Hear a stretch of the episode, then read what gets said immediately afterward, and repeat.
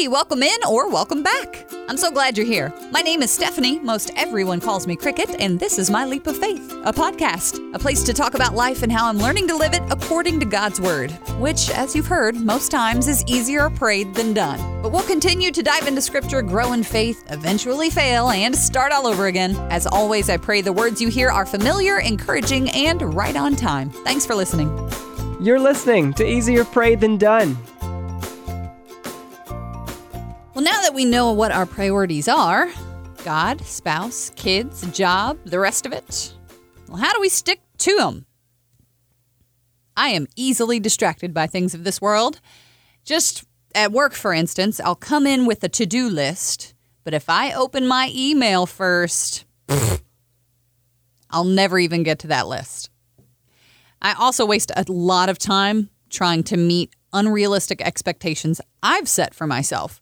I must work a full time job, farm, be a wifey, a mama, keep a household, serve my church and my community, and do them all very well. And in doing that, I'm learning that I'm missing out on a lot, missing the point of this life. I've been wanting to share the story of a Bible character or figure at some point this season, but it just hasn't worked out yet.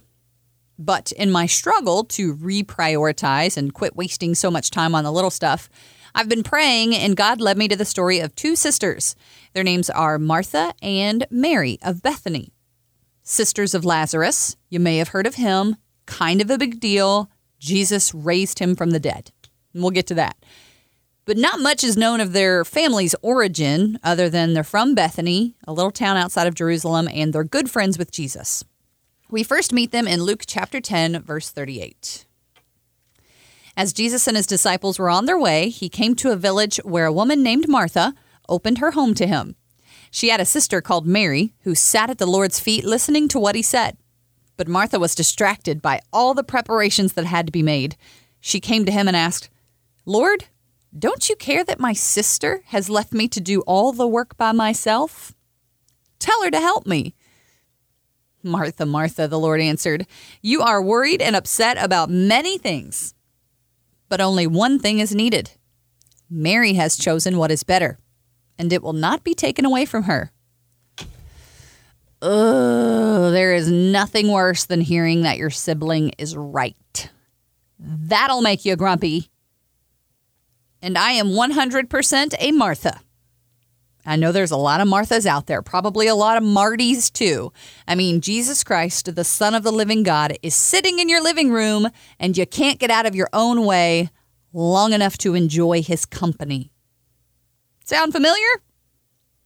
Now, Mary, she's got it. She is present. She said, Hey, this opportunity doesn't happen all the time. I'm going to go hang out with Jesus and soak up all of his knowledge and wisdom.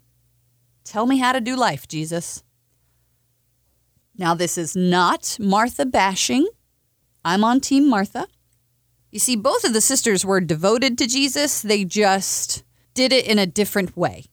Perhaps Martha was blessed with the gift of service, like me. We talked about those spiritual gifts a few episodes ago. She likes serving in the background, it is her way of contributing to the ministry.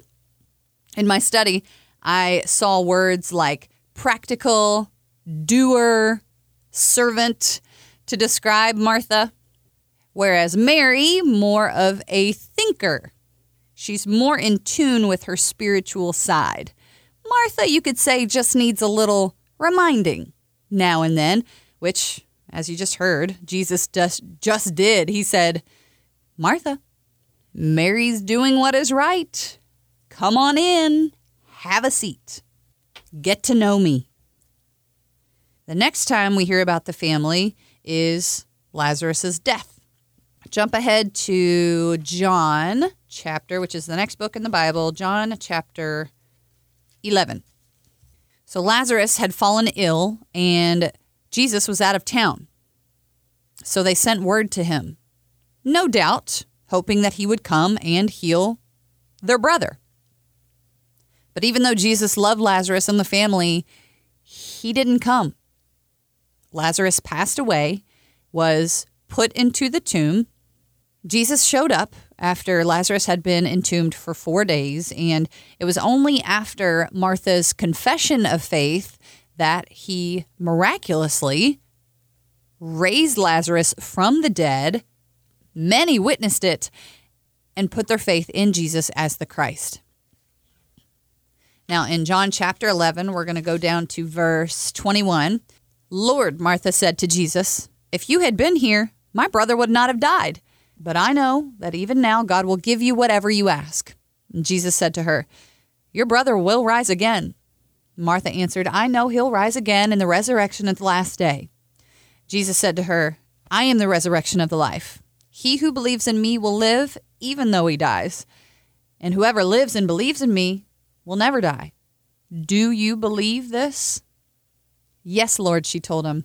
I believe that you are the Christ, the Son of God, who was to come into the world.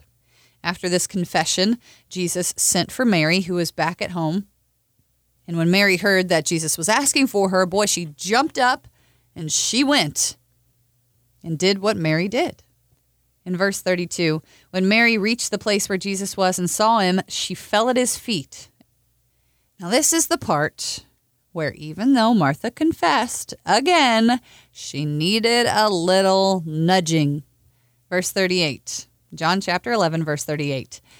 Jesus, once more deeply moved, came to the tomb. It was a cave with a stone laid across the entrance. Take away the stone, he said. But Lord, said Martha. There she goes again, but, but, but. But Lord, by this time there is a bad odor, for he has been in there four days. And then Jesus said, Did I not tell you that if you believed, you would see the glory of God? Get it together, Martha. Shut up. And that's when he called Lazarus out of the tomb and he was raised from the dead. The next time we see the family is in John chapter 12. There's Lazarus hanging out with Jesus at dinner. Martha is again serving, and Mary is doing what she has always done. Now, before I read this, I was really hoping that we would see Martha at the feet of Jesus. And no doubt things had probably changed after she saw her brother raised, but it doesn't say that. So, this is where we really learn the unconditional devotion, the extravagant love that Mary has for Jesus, and what we should strive for. It says, Six days before the Passover, Jesus arrived at Bethany, where Lazarus lived, whom Jesus had raised from the dead. Here a dinner was given in Jesus' honor. Martha served, while Lazarus was among those reclining at the table with him. And then Mary took out a pint of pure nard, an expensive perfume. She poured it on Jesus' feet and wiped his feet with her hair. Pausing for a moment, that was a big deal. I learned that back in the day, women did not take their hair down, let alone use it to cleanse the feet of a man. One of Jesus' disciples, who eventually went on to betray him, you know his name, Judas, he was not happy about this. He said, basically, she was wasting this perfume on his feet and that it should be sold and the money should be given to the poor. When really he didn't care because he was a thief and he was going to betray Jesus for money anyway, so it was just always about the money. But here we go again. Jesus giving this final nudge in front of everybody. In Mary's defense, he said in verse 7, Leave her alone, Jesus replied. It was intended that she should save this perfume for the day of my burial. You will always have the poor among you, but you will not always have me. Something that I gather Mary probably was in tune with very early on, which is why she spent so much time at his feet and knew his death was coming. He wouldn't always be there. Now, as I was preparing for this episode, I was in the studio and a funeral procession was going by. So you know, normally where I'm from, cars pull off to the side of the road. And if I'm in the studio, I just turn my music all the way down and pay my respects. And then it kind of hit me. You know, the only time that we ever stop what we're doing or drop everything completely is when somebody passes, when they pass away. You know, work doesn't matter anymore. What your house looks like doesn't matter anymore. Nothing really matters anymore, especially when it's, you know, a family member, a close loved one the world just stops. But then you're full of all these shoulda, coulda, wouldas. I should have sat at his feet and listened. I should have hung out with him a little bit more when he was at the house. I should have spent more time talking, and getting to know that person. That's no good. Lucky for us, there's still time to get to know Jesus, to get to know God through him. But in order to know God, we have to put the distractions aside. In Psalm 46, verse 10, it says, Be still and know that I am God. Knowing God promises a life of peace.